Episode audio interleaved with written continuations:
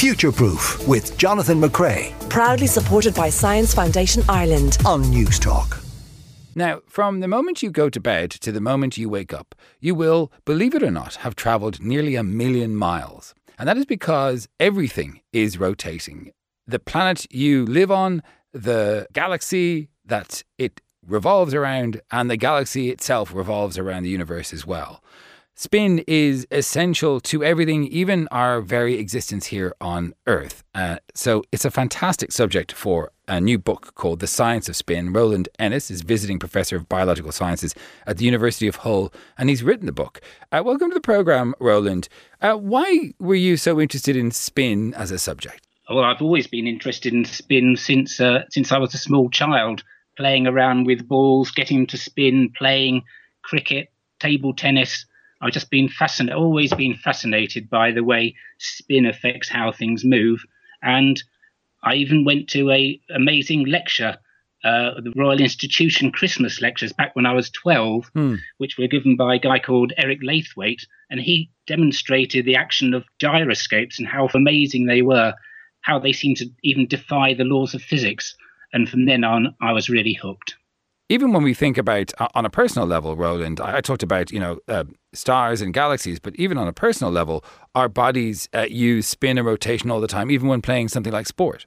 Indeed, in fact, when someone kicks a football, what they're actually doing is we're accelerating our bodies and our legs, and particularly, particularly our lower legs, are swinging like pendulums through the ball. So we're not actually using those muscles of that leg very much, uh, and and we move automatically, which is why we can be so much more graceful and move so much more impressively than than robots, which are really rather clumsy things. Yeah, uh, part of our mobility is down to the number of balls and uh, uh, joints that um, that uh, that sockets that take those uh, ball joints uh, in our arms and our legs and so on. That's absolutely right. And the more the more joints we have, the more we can and the faster we can move.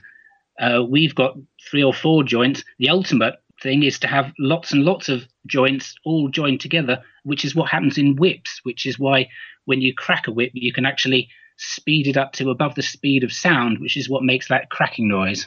Hmm. So um, we also need the spin of the Earth to keep us on the ground, isn't that so? I mean, um, it- Well, we we we certainly need the spin of the, the spin of the Earth. Uh, gravity keeps us on the ground. The spin of the Earth, though, is is incredibly important. It makes the uh, Earth absolutely actually habitable. If it wasn't spinning, the Earth would be something like Venus, and we wouldn't be able to to live on it at all. how how does that work? Well, there's, there's three main things actually. One thing is the spin of the Earth keeps it orientated in the same plane, just like uh, like a spinning top, so it stays level, so always orientated at the same direction to the sun, which is very good. Secondly, it actually creates the ma- Earth's magnetic field.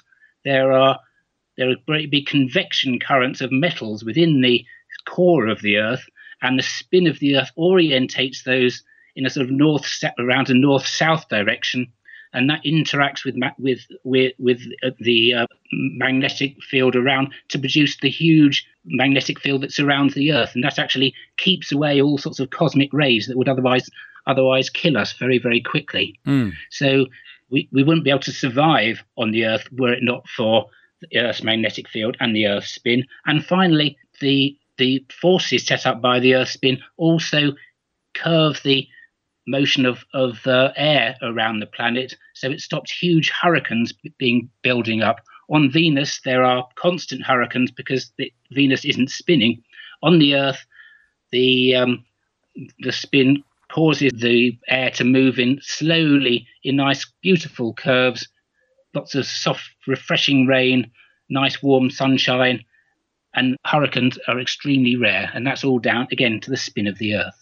Uh, in on the Earth, the, on, in terms of the, the top hemisphere, the northern hemisphere, and the southern hemisphere. Yeah. I remember Yeah. hearing something about that. It's a Coriolis effect. Is that right? That um, the- are, are they going in different directions, or why? Why do we have? Um, it- maybe you might take me through the Coriolis because I'm trying to remember this from school. What what what um what happens Yeah. with it? on the on the Earth's surface, the Coriolis force in the northern hemisphere always bends the air movements to the right, and in the southern hemisphere, it always bends them to the left. What why reason- why does it do that? Well, it's that's always been contested. Quite often, people are taught a totally incorrect version of why that is. But basically, if, if imagine you're on the on the Earth and you're moving with the Earth in the same direction as the Earth spinning, then that'll actually increase your speed, and so you'll have a bigger centrifugal force, which tends to to bend you outwards. If you go in the other direction, that will slow down your speed, relative speed, and that will reduce the centrifugal force, and that will bend you inwards. Both of those directions on the northern hemisphere will bend you to the right. So wherever you are, it'll always all those Coriolis forces will always bend you to the right. And, and even that even shows up on if you do a, a, a golf hit a golf ball, for instance, if you hit one about 10 yards, it will move about a, a few millimeters to the right. There's a lot of these sort of um, mathematical um, surprises that happen with um, with with spin and rotation, right? Um, isn't it true that if you um, close your eyes, blindfold yourself, um, and then walk in a straight yeah. line, you you'll find that after a short while you'll have completed a, a perfect circle. You will, in fact, that, and that's what, uh, and that's that, that's certainly what happens. And if this, the same is true of rivers, rivers actually gradually tend, if you look at maps, rivers do tend to slightly curve around to the right in the northern hemisphere and to the left on the, in the southern hemisphere because of that Coriolis force. And over time, that wears the riverbanks away and, and creates that slight curvature. Of course, um, the, the spin of uh, machines is what uh, sort of runs the entire modern world, right? It is. In fact, yeah, 98% of all electricity is created uh, by spinning machinery. What you do is you use a turbine, you, you use a hot gases, steam, gas, or water to spin a turbine, and that that rotates a generator, and that's the thing that produces the electricity. That's 98% of that electricity uh, is produced by spinning, and 50% of the electricity we produce is actually used to power rotating motors the sorts of things you get in your home washing machines, dishwashers, central heating they've all got rotating pumps in them, power showers, vacuum cleaners, hair dryers, computer hard drives, CD players. They've all got rotating motors, rotating things. And so without the without rotating machinery, um, our modern world would simply grind to a halt.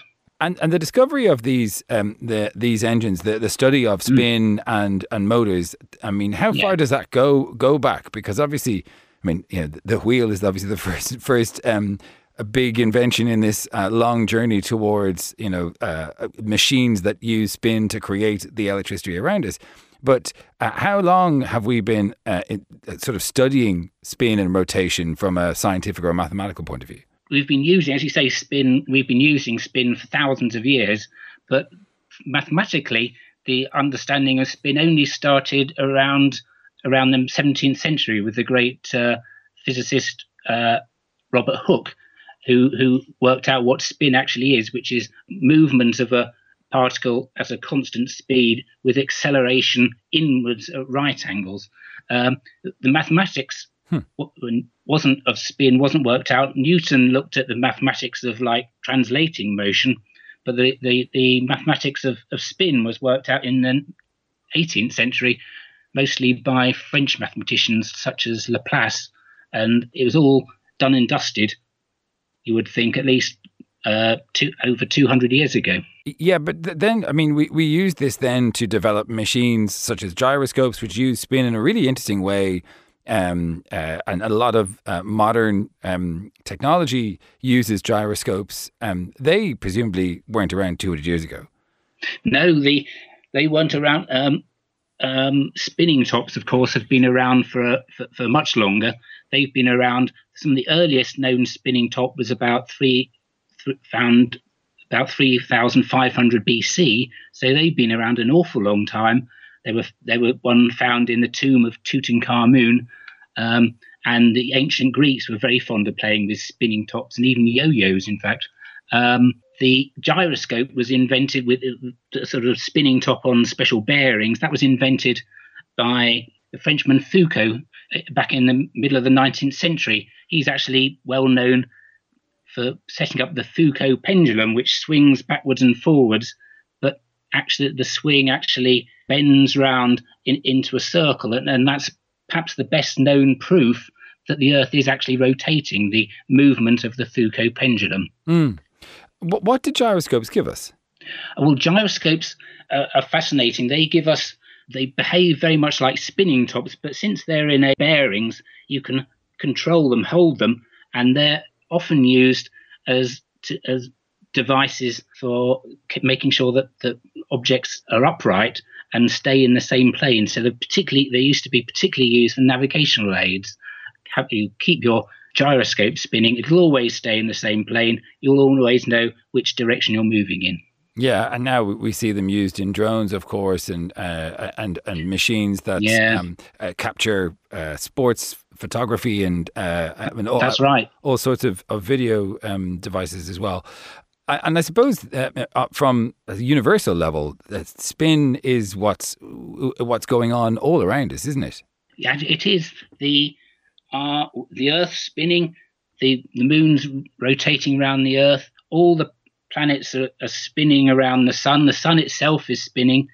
The sun is in our galaxy with, with and all the stars are, are, rotating, spinning around the center of our galaxy.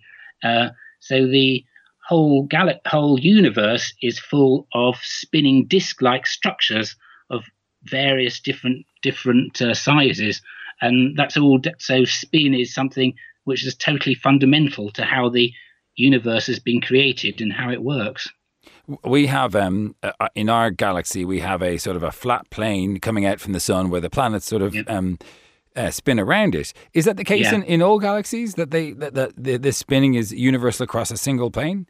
It's it's I'm not sure about all galaxies, but the vast majority are, of galaxies are disc shaped, mm. and we don't don't always look disc shaped from the Earth because we're seeing them often at angles. So a lot of them look elliptical, but that's because of the angle.